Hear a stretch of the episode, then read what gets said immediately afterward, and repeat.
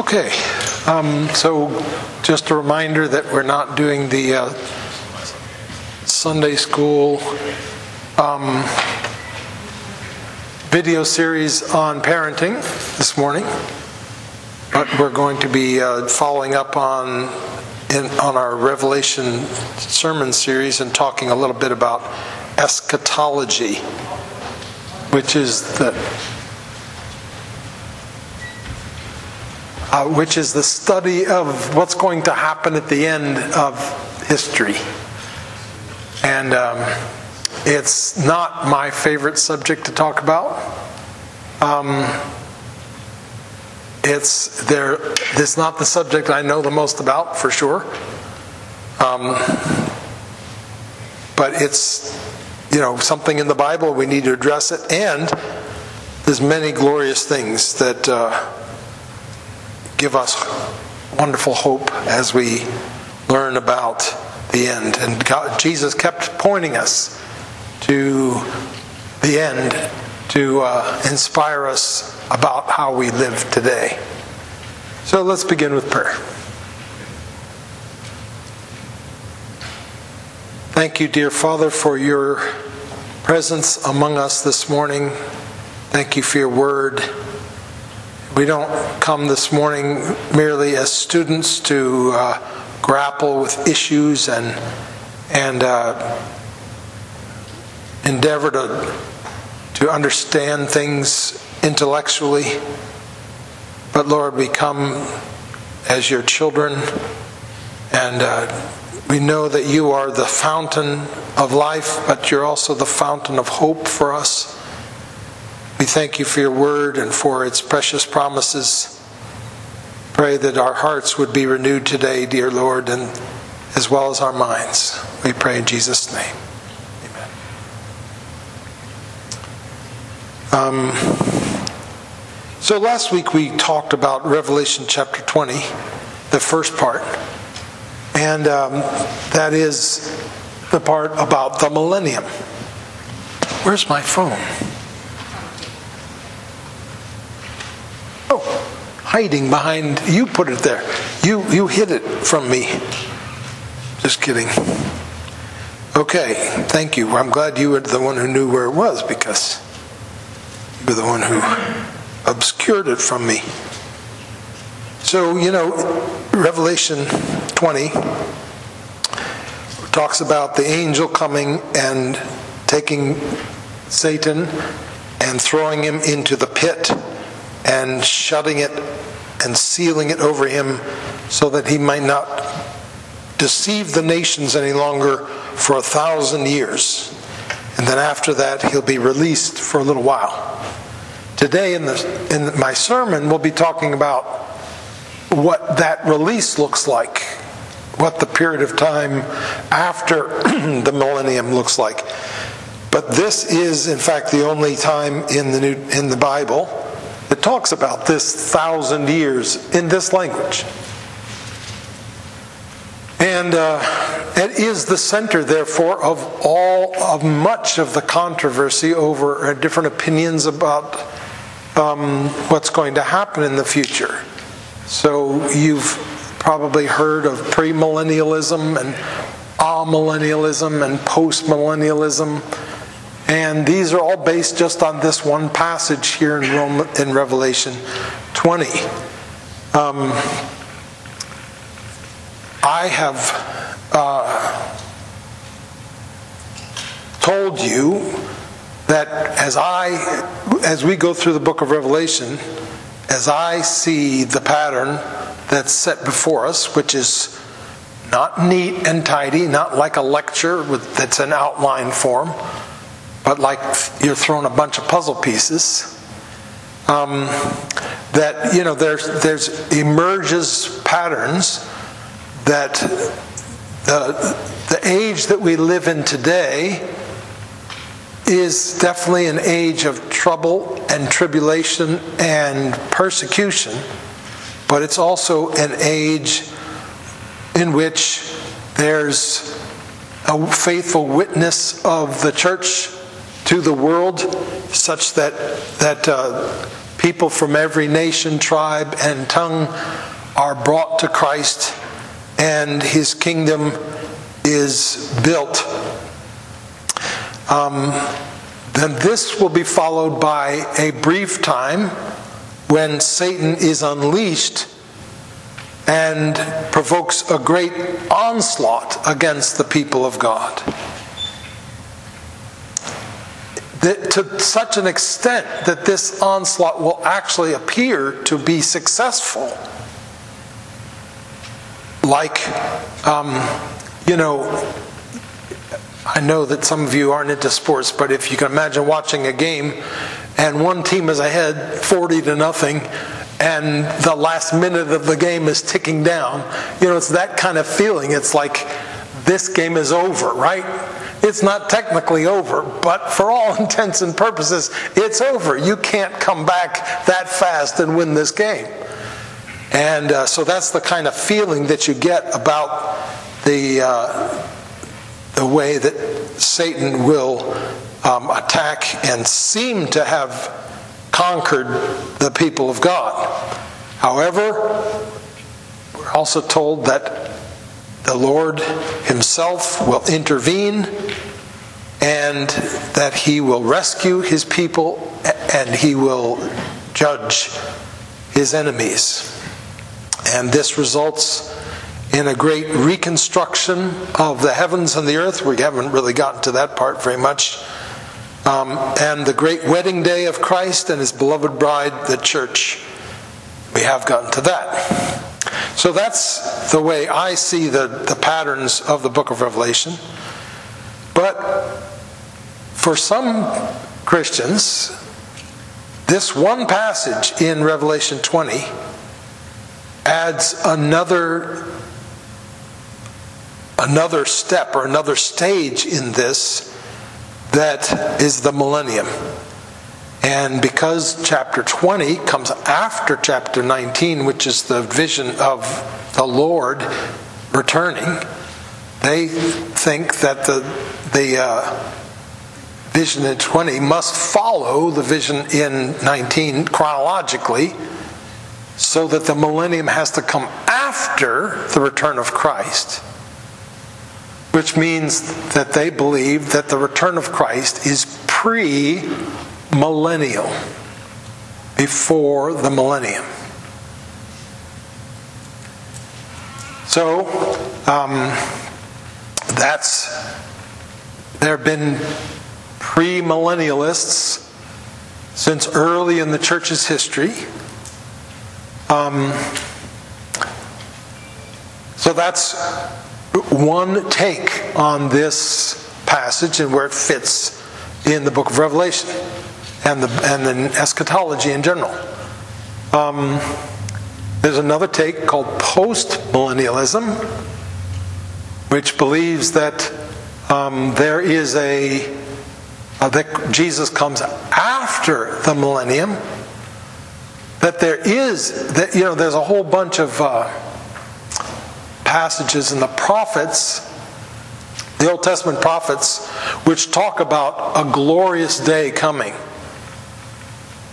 And so that all those passages about a glorious day coming um, have been by many imported into this concept of the millennium. That must be when this happens. The, uh, so the premillennialists think that, that uh, Jesus is going to come and he's going to set up this golden age, this time of, of justice and harmony and worship of Christ here on this earth um, after he returns. The postmillennialists, though, say no, we, we agree that all of those Old Testament prophecies belong in the millennium, but we think that Jesus is going to come after it. So they look forward into the future for a time when we will have this glorious golden age on earth And then after that, Jesus will return. They actually believe that after that, there will be an unleashing of Satan from Revelation 20, and then for a short time, and then Christ will come. So, future golden age, then unleashing, and then Christ's return. So that's the way post millennialists view it. Now, I am amillennial, and uh, the reason that my view is, and or the view of myself and many others, is referred to as amillennial is because um, when, when others hear our view of the millennium, they say, ah, You don't even believe in a millennium. So they call us ah millennialists, which means no millennium. But of course, we do believe in a millennium. We just believe that we're in the millennium, that this is the millennium, and that the millennium is limited in its glory um, because it's a time of progress of the kingdom and growth of the kingdom, but it's also um, um, in association with suffering and hardship and uh, the curse. Um, this, this age is really reliving the life of Christ, the amillennialists believe. Um, whereby, just like Christ came to triumph, so we as his people are triumphing now. But he didn't triumph with an army coming with swords. He triumphed by suffering, by becoming a servant, and by dying. And that's really ultimately how he triumphed. And that's what millennials believe that we're doing now. It's really the key to it is this little uh, explanation given in Revelation 20 about the nature of Satan's binding when he's bound for the thousand years. It tells us that what the purpose of that is so that he might not deceive the nations any longer. And um, so you remember last week we, we talked about what that meant. Uh, some people, you know, take it in an absolute sense that that you know Satan is removed from the scene. And remember, we had the two drawings last week of the the two people that are, or the two cartoons with uh, that illustrate the binding. One is of a man who's tied up with ropes from head to foot. He can't do anything. And that's how they view the binding of Satan from uh, the uh, those who are opposed to millennialism. um, and uh, whereas the other cartoon was of a, a, an angry or dangerous dog, and he's bound in the sense that he has a leash on him and there's a, someone holding him back. And that is a better illustration of what the amillennialist believes about the millennium that Satan is bound not in the sense that he can't do anything anymore, not in the sense that he can't trouble people anymore, but in a sense that he's limited in what he's able to do. In the Old Testament, remember, Satan had complete, pretty much, complete say with regard to the nations. And remember that the nations is the exact same in Greek as the Gentiles. So, you know, God called his people and he gave them his word. This is why, you know, in the description of, of uh, in, Revel- in Romans chapter 3 when it says, What's the advantage of being a Jew? Great in every way. First of all, they have the oracles of God. And that is the, one of the great treasures. They had the Word of God. The Jews did. But that implies the rest of the world didn't. They were held under the deception of Satan. They were held in the darkness all through the Old Testament age. Now, this isn't, well, I'm not talking about in absolute sense. There were Gentiles like Ruth, like um, Rahab, that's the name I was looking for, thank you, uh, who were Gentiles, and yet God reached out and pulled them into his people. And that, um, so that there are certain Gentiles that God took, even though the Gentiles at large were given over to Satan in the Old Testament. But as you know, when Jesus came, that changed. It didn't, it wasn't obvious at first, even though there were a number of prophecies in the Old Testament that said that Jesus would indeed shine light unto the Gentiles. You know, it talks about Galilee and uh, how a light is uh, Galilee of the Gentiles, a light has dawned. And then you see the passage in uh, Isaiah 49 6, which basically says that uh, about the coming Messiah, you are too great to be just the, the King of Israel, just the Savior of Israel. You know, you have to save all the nations. So when Jesus came, one of the things that distinguished, one of the things that changed radically at that point was that the Gentiles were, were included.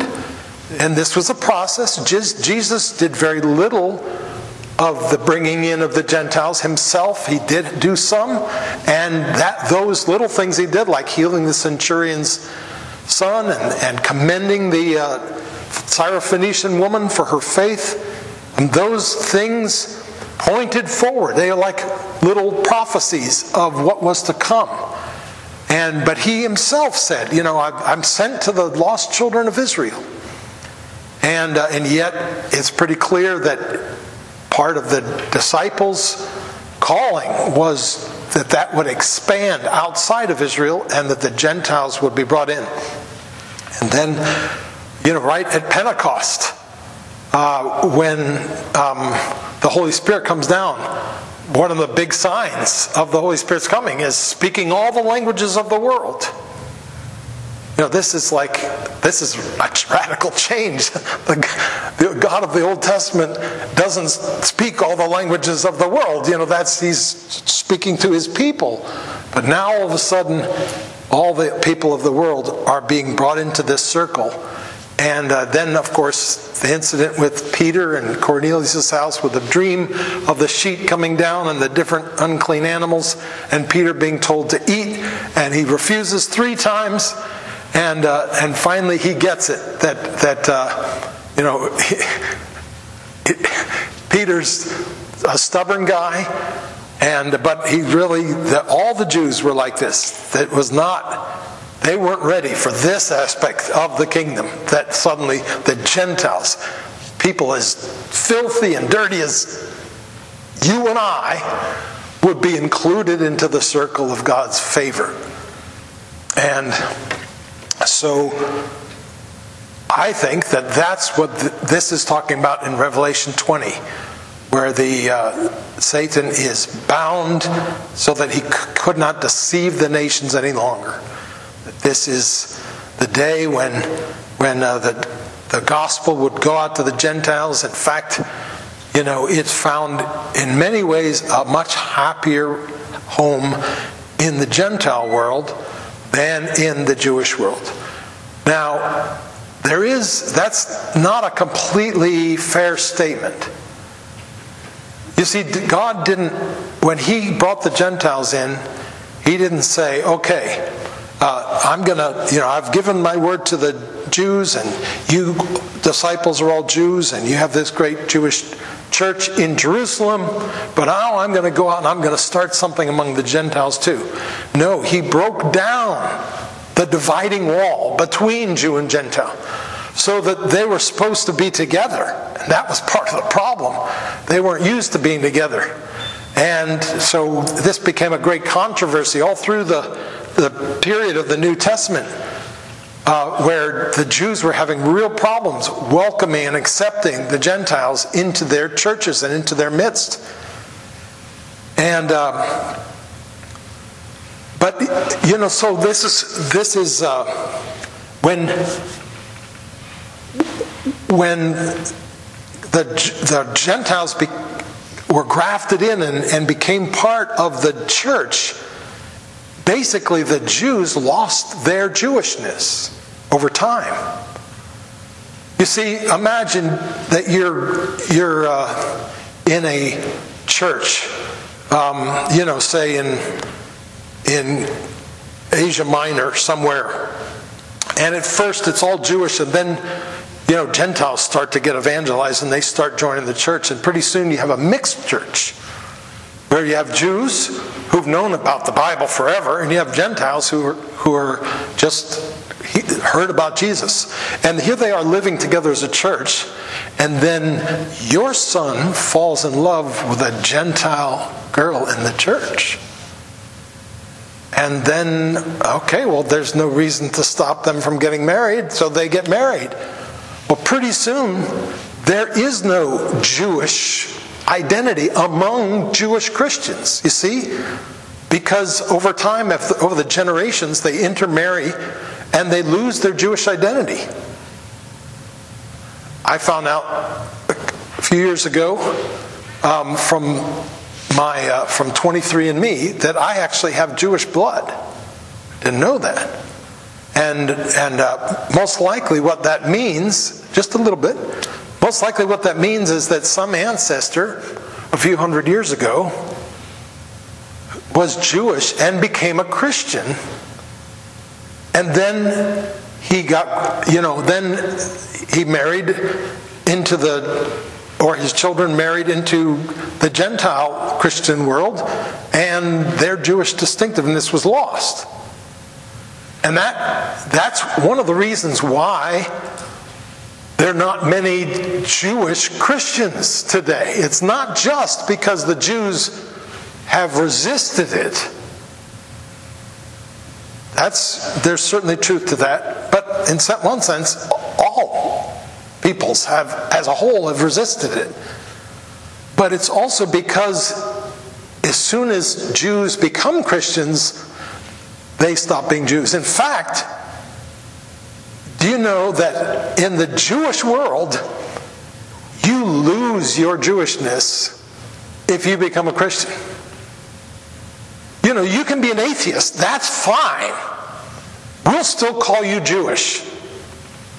But don't you become a Christian. If you become a Christian, you are no longer Jewish.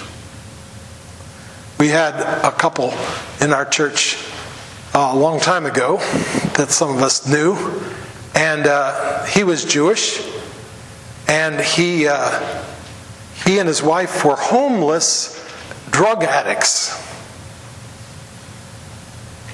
And then they became Christians and got over their drug addiction and got jobs and became responsible people. But his parents said to him, We would rather have you stayed as homeless drug addicts than to become Christians. So that's the point. This is a big thing in the Bible about the transition from the church, from the people of God being pretty much a Jewish people or people of Israel to the Gentiles, to it being every people on earth. And that's what Romans 20, in my opinion, is talking about. When it talks about uh, that Satan is bound so that he will not deceive the nations anymore. Okay, so we've talked about premillennialists who believe that Christ comes before the millennium. We've talked about postmillennialists who believe that Christ comes after the millennium. We've talked about amillennialists, like myself, who believe that this is the millennium. This is a time of, of uh, where Satan is restrained but that there's coming a time when that restraint will be taken off and he will be released for a short time. And uh, that won't be a, a pretty day um, because all the nations will be gathered to uh, attack the church, to the people of God. And, uh, but then, just as they are, are looking hopeless, Christ will intervene and rescue them and judge the, uh, his enemies. Um, I want to read you one of the passages that is, I, told, I referred to earlier these passages in the Old Testament prophets which speak of a golden day. Some of these passages aren't easy to grapple with. And I don't mean that they're emotionally difficult, they're just confusing because it's hard to pinpoint what they're talking about. I want to give you one illustration.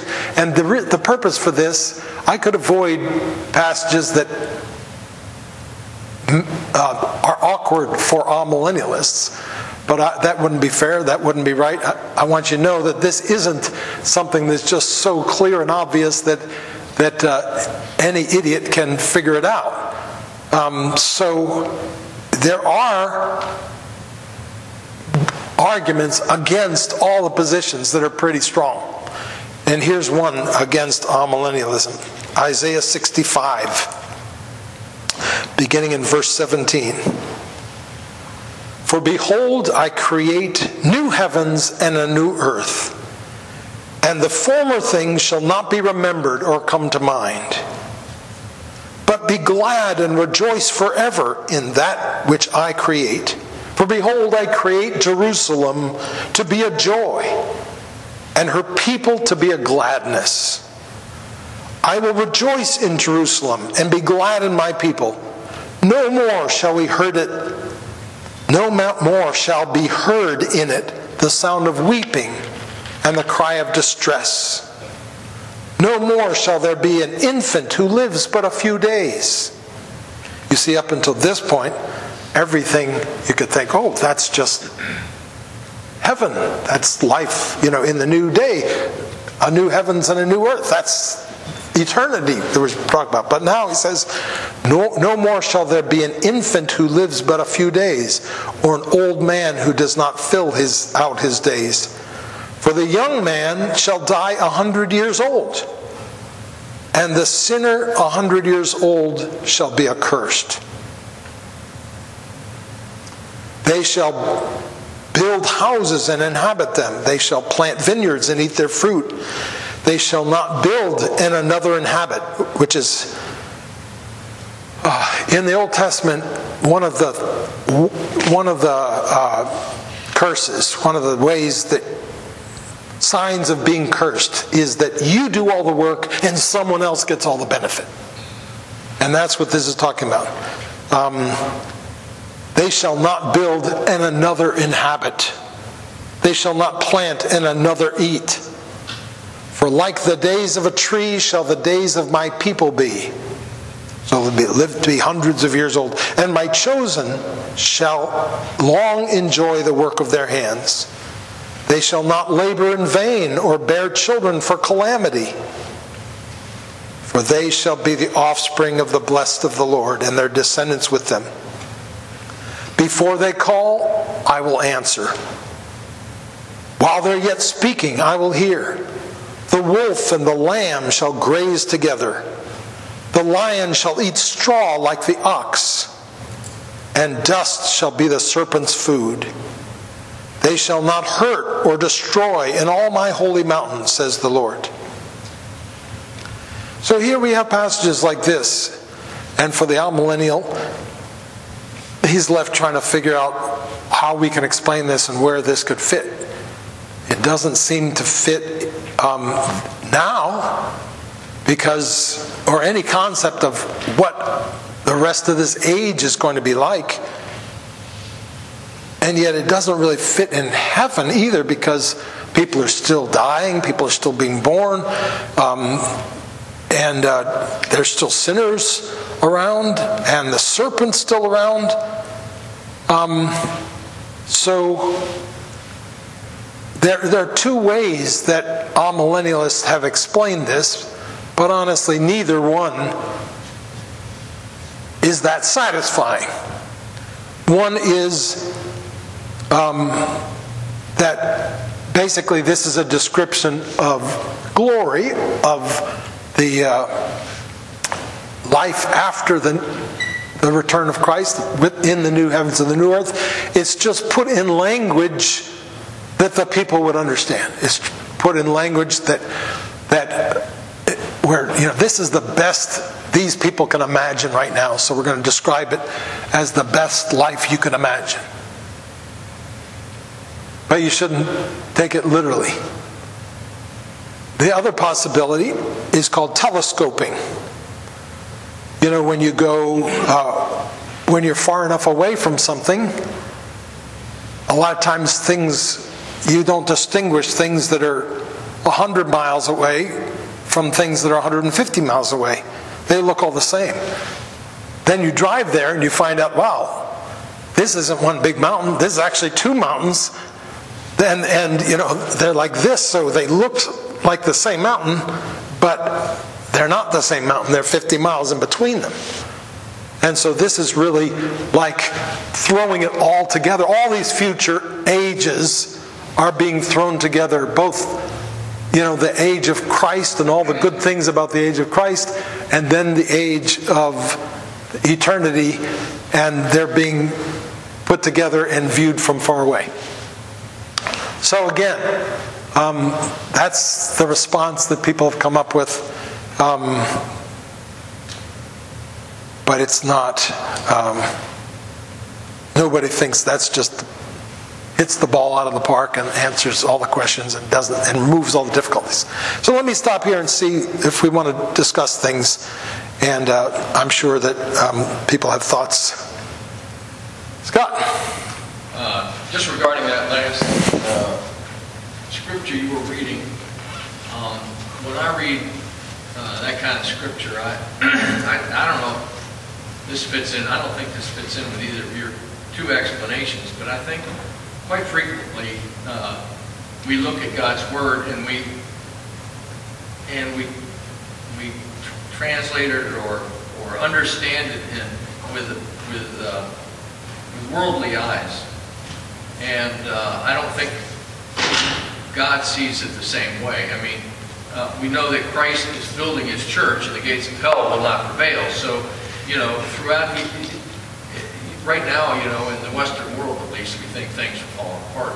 But you know, God is still building His church, and it's still moving on. And you know, places Africa and South America, China. Even here, He's building His church, right? Right. right. Yep. He still is building His church here, but um, uh, I think of the. Uh, I guess I don't know if it's an Acts or the end of one of the uh, Gospels, but you'll be my witnesses from Jerusalem to Judea to Samaria to the ends of the world. And I, you know, his basically his kingdom's kind of rolling out. You, I mean, you can see through history how it was around the Mediterranean and Asia, and then it moved up into Europe, and then it moved over here, and now it's moved. You know, so it's you, you read Daniel, and Daniel talks, talks about that little stone that right. keeps rolling and becomes a mountain. I, I, think that's still I think that's still happening, and I think. Uh, regardless of how we see, you know, our little world. Um, and, and, and, like you were talking about the, uh, the part about uh, and the inhabiting, uh, you know, yeah. you will build and some, someone right. else, and you will inhabit.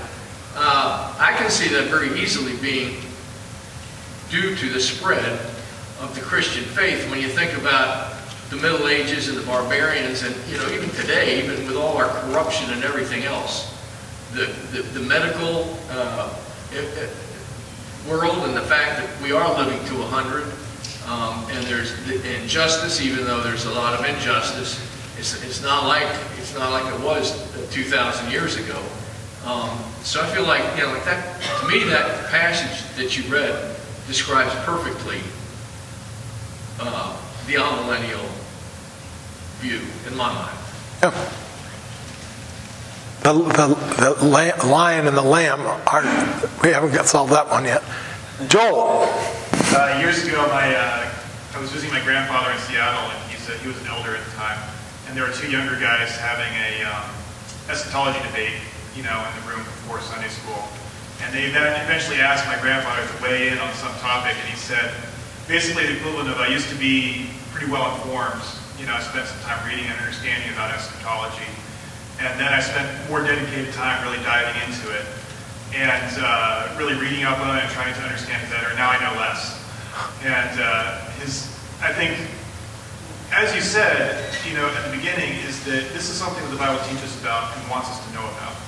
And so that's why we study it, is because, you know, God is telling us something and he has a message for us, otherwise it wouldn't be in Scripture.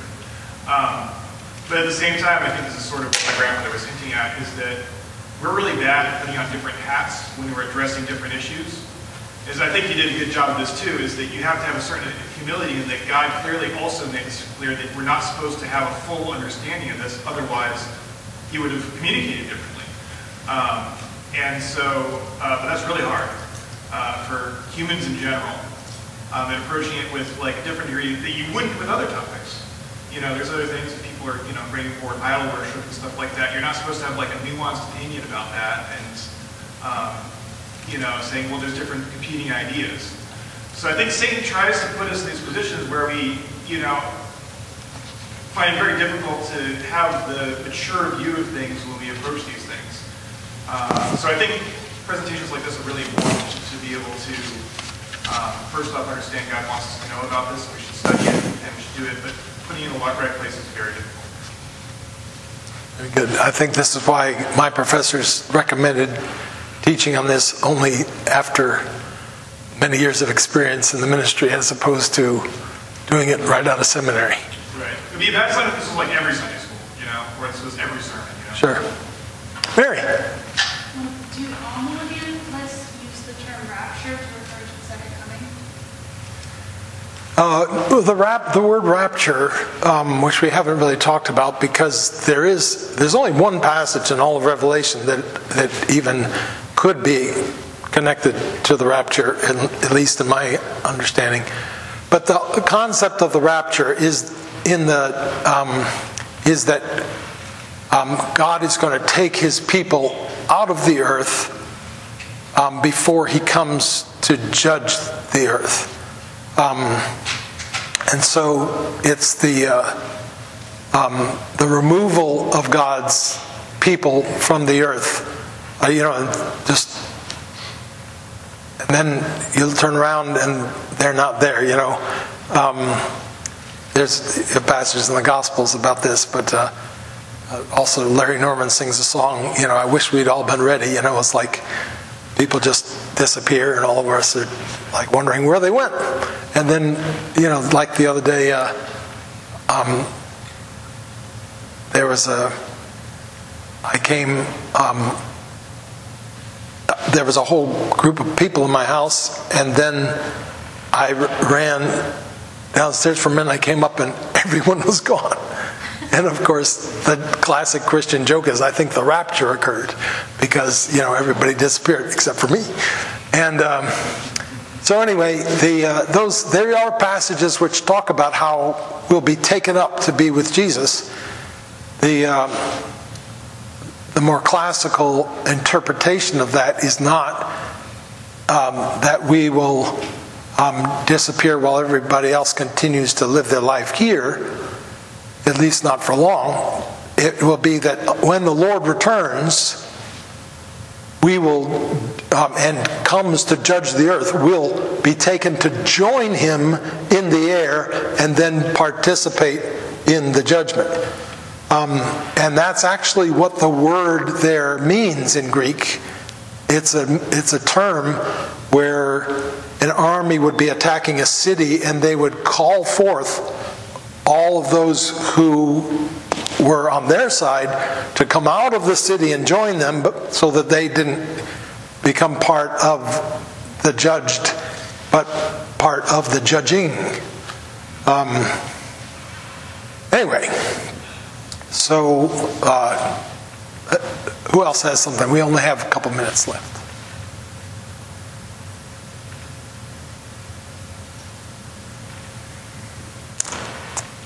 you may have already said this, this Yeah. just- just reminded me, Joel reminded me of this, that, that, uh, uh, I don't know if he did commentaries on every book of the Bible, but I, he did most of them, if not all of them, except Revelation, that's John Calvin.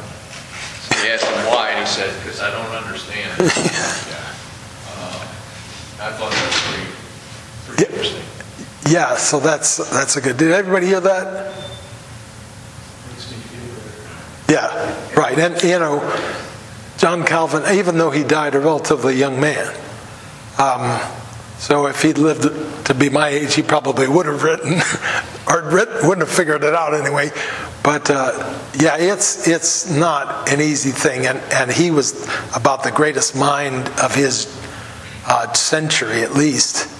So. Uh, Anyway, um, you know, one of the things that, one of the problems with eschatology is that people come to a conclusion and then they reconstitute the whole Bible according to their understanding, and then they they uh, so the whole they're not able to re- really read the Bible and hear it as it is. They're they're picking and choosing based on their understanding. Let me just give you an example. Um, I've heard post millennialists before, you know, who believe that that we're going to be moving into an age of victory and where Christ will dominate in the world, and they basically say that the he said that the Sermon on the Mount will expire. That in that day we won't be living by the Sermon on the Mount because we'll be in charge. We won't be the little guy. This is how we're supposed to live while we're the persecuted ones. But there'll be a day coming when we'll be in charge and we won't be called to live as the persecuted anymore.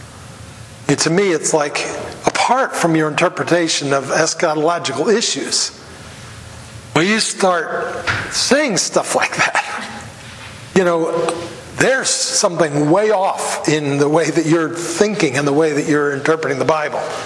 So that's just an illustration. Yeah. Sorry, I just keep uh, bringing up things up. I, I, I'm sure you've said this in, in, in your sermons and all, but, but uh, Revelation is full of apocalyptic language, which is basically, think of it as pictures, lots of pictures. Right. And, and, and, uh, and a lot of somewhat exaggerated, frequently exaggerated language. Um, like we read something about, you know, the stars will fall from the skies, and so you figure that's got to be the end of the earth. And yet in the Old Testament, there was prophesied times which happened in the Old Testament, and that same language was used. The stars are going to fall from the sky, but obviously they didn't fall from the sky. So when you read, you know, when there's one little section here on the millennium, or another something that kind of sounds like a rapture, Right. we make such a big deal about it. But these are pictures, and and uh, and it's not necessarily didactic kind of language. Right, and that's why, that's really why I take the stance I do about the Revelation 20, because to me, you know, the, the thrust of the whole book can't, shouldn't be undone by the interpretation of one little passage in it. But uh, we should, we should feel secure about something that the Bible says over and over and over and over again, much more than we feel secure about the, something the Bible says once, especially if it's a difficult passage. Heavenly Father, thank you for the chance to talk about these things. Thank you for the glorious hope that we have in Christ and in his return. Please be with us now as we prepare our hearts to worship you. May joy and love in Jesus abound in this place this morning. We pray in Jesus' name.